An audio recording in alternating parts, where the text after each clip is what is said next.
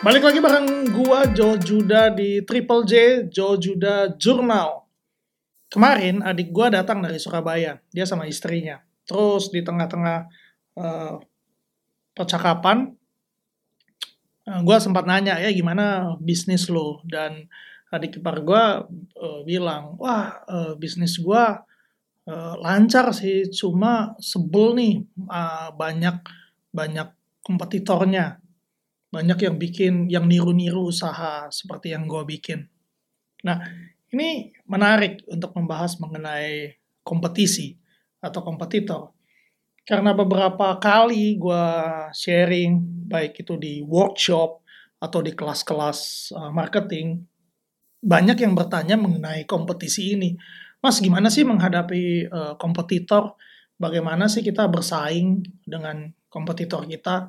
bagaimana sih supaya bisnis kita nggak ditiru, model usaha kita itu nggak ditiru, ide kita nggak diambil.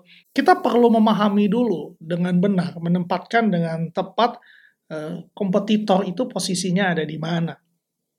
Dan kita perlu ganti kacamata kita, kita perlu mindset yang berbeda ketika kita melihat kompetisi.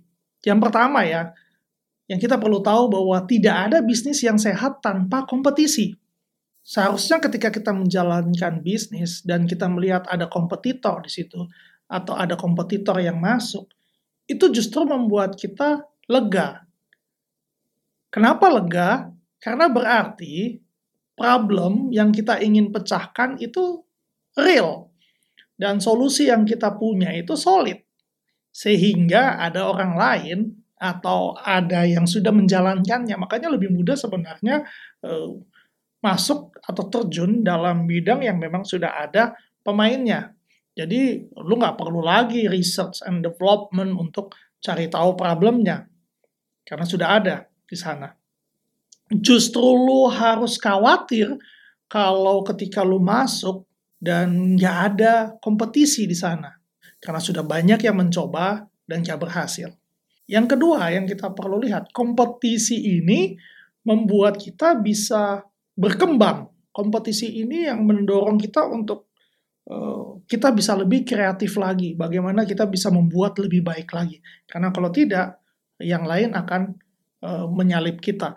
Makanya coba deh lihat deh industri-industri atau uh, perusahaan-perusahaan yang nggak punya kompetitor biasanya cenderung untuk nggak berkembang, biasanya cenderung untuk tidak berinovasi, karena dia nggak punya, dia tidak berlomba dengan apa-apa. Mereka mereka yang menguasai market.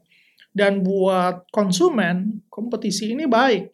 Berarti uh, ada inovasi yang perusahaan terus uh, perusahaan tersebut terus kembangkan. Lalu secara harga pun pasti akan dengan sehat. Nggak akan ada tuh uh, di mana harga uh, yang sangat mahal, tidak terjangkau dan itu yang membuat akhirnya tidak menguntungkan bagi konsumen. Yang kedua nih yang perlu kita lihat adalah tempatkan kompetisi pada tempat yang semestinya. Jadi uh, yang sering kali terjadi adalah ketika kita bangun produk lalu ada kompetitor, mata kita tertuju pada kompetitor. Eh kompet si kompetitor bikin apa sih? Si A bikin apa sih? Nah problemnya begini, kalau lu selalu melihat kompetitor lu, biasanya karena posisi lu di belakang, betul nggak? Bayangkan begini, lu sedang berada dalam sebuah perlombaan mobil. Di posisi mana sih Anda bisa melihat kompetitor Anda dengan sangat baik? Tentunya bukan di depan kan? Justru ketika Anda berada di belakang, Anda bisa melihat kompetitor Anda dengan baik, jelas di kaca depan Anda.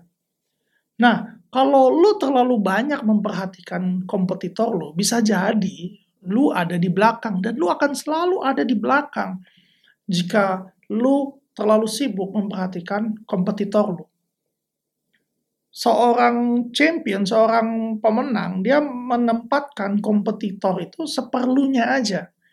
Nggak perlu memakan porsi yang lebar, cukup di kaca spion aja lihat seperlunya asal tahu apa seberapa jauh uh, selisih selebihnya fokus pada race tersebut nah begitu juga kita sebagai pelaku bisnis pelaku usaha fokus pada bisnis kita jangan terlalu banyak fokus pada kompetitor kita Lihat kompetitor itu sekali-kali aja. Eh, jangan terus-terusan. Lihat sesekali. Masih ada nggak di belakang kita? Karena siapa tahu kompetitor kita udah nggak ada di belakang karena kita nyasar. Yang lain belok ke kiri, Anda belok ke kanan. Nah, itu salah juga. Jadi, uh, lihat seperlunya aja, oh masih ada di belakang kita, jauh sih. Kita uh, lebih aman juga. Kalau kita merasa lebih aman, kita akan tersalip dengan mudah. Makanya diperlukan strategi agar kompetisi ini sehat dan agar kita tetap bisa maju. Makanya kita perlu namanya value proposition, diferensiasi melalui value proposition sehingga dari waktu ke waktu kompetisi itu jadi nggak relevan lagi sebenarnya. Nah, apa sih sebenarnya value proposition ini? Value proposition ini bukan cuma sekedar seperti uh, diferensiasi produk, produk kita bedanya dengan uh, kompetitor itu apa. Nah, it, itu salah satu ciri ya kalau kita terlalu sering melihat kita terlalu sering melihat kompetitor kita ya. Ketika ditanya, "Eh, uh, produk lu apa kelebihannya?" "Oh, dibanding produk ini, saya bukan membanding-bandingkan ya, Pak ya, tapi kalau dibandingkan sama si anu, si ini, kami lebih begini." Kadang ya, user itu tidak terpikir mengenai kompetitor kita sampai kita sendiri yang menyebutkan. Makanya di gua, gua larang banget dengan keras kita nggak membanding-bandingkan diri kita dengan si kom, dengan si kompetitor kita, si A, si B, si C. Pertama, kita nggak ingin terlihat lebih tinggi dengan cara menginjak kaki orang. Itu bukan value-nya kita. Terus yang kedua, ya seperti tadi gue sebutkan, ketika kita membandingkan orang yang seharusnya nggak tahu jadi tahu mengenai kompetitor kita, kita secara tidak langsung menjadi duta bagi kompetitor kita. Lalu yang ketiga, membandingkan itu adalah salah satu sinyal di mana kita sebenarnya nggak pede dengan produk kita. Kita nggak pede dengan value proposition kita. Nah, value proposition itu apa sih sebenarnya? Value proposition itu adalah nilai dari produk kita. Apa yang kita percaya dari solusi kita yang kita bawa untuk menyelesaikan problem yang ada. Oke, untuk value proposition ini gue ngambil contoh deh. Eh, misalnya sampo. Walaupun semua orang punya kepala, dan hampir semua orang punya rambut, tapi nggak ada produsen sampo yang mentargetkan konsumen mereka adalah semua orang. Benar atau enggak?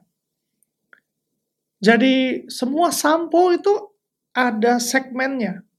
Walaupun sebenarnya isi sampo itu sama aja, bahannya sama aja, kemasannya sebenarnya kurang lebih sama aja. Paling yang beda parfumnya. Namun targetnya berbeda-beda. Jadi dari satu produk bisa punya banyak merek dengan segmen yang berbeda. Nah, segmen tersebut bisa didapatkan dari mana sih ketika kita paham mengenai problem apa yang ingin kita selesaikan. Gue ambil contoh lain, Tesla. Ketika mungkin produsen mobil lain menganggap Tesla ini sebagai kompetitor, Tesla nggak pernah menganggap produsen mobil lain sebagai kompetitor. Value propositionnya Tesla bukan berjualan mobil, tapi bagaimana memindahkan orang dari satu titik ke titik lain. Makanya dia bangun Tesla, makanya dia bangun SpaceX. Uh, goalnya itu adalah memindahkan manusia dari satu titik ke titik yang lain dengan aman, cepat, dan ekonomi. Makanya kompetisinya jadi nggak relevan ketika itu misalnya berkompet dengan Toyota, misalnya ya, atau dengan Honda. Eh, dia memang nggak berjualan mobil, makanya Automos itu relevan dengan Tesla karena fokusnya adalah memindahkan orang. Nah, value proposition ini yang penting. Teman-teman itu bahkan bisa punya produk yang hampir sama dengan saat ini, namun dengan value proposition yang sedikit digeser, lu bisa menambah customer lu. Nah, ini yang penting. Coba teman-teman lihat uh, value proposition Anda itu apa. Kaji ulang lagi produk Anda itu apa sih sebenarnya, problem apa yang benar-benar ingin di-solve dari produk yang Anda tawarkan, dari solusi yang Anda tawarkan, ide yang Anda tawarkan. Anda perlu melihat problem dengan lebih dalam lagi. Anda perlu melihat masalah dengan lebih dalam lagi. Apakah itu real problem yang kita selesaikan atau cuma masalah yang kita anggap masalah. Sebenarnya itu bukan masalah semua orang. Jadi jangan takut dengan kompetitor, justru cari kompetitor Anda supaya Anda bisa berkembang dengan lebih baik. See you!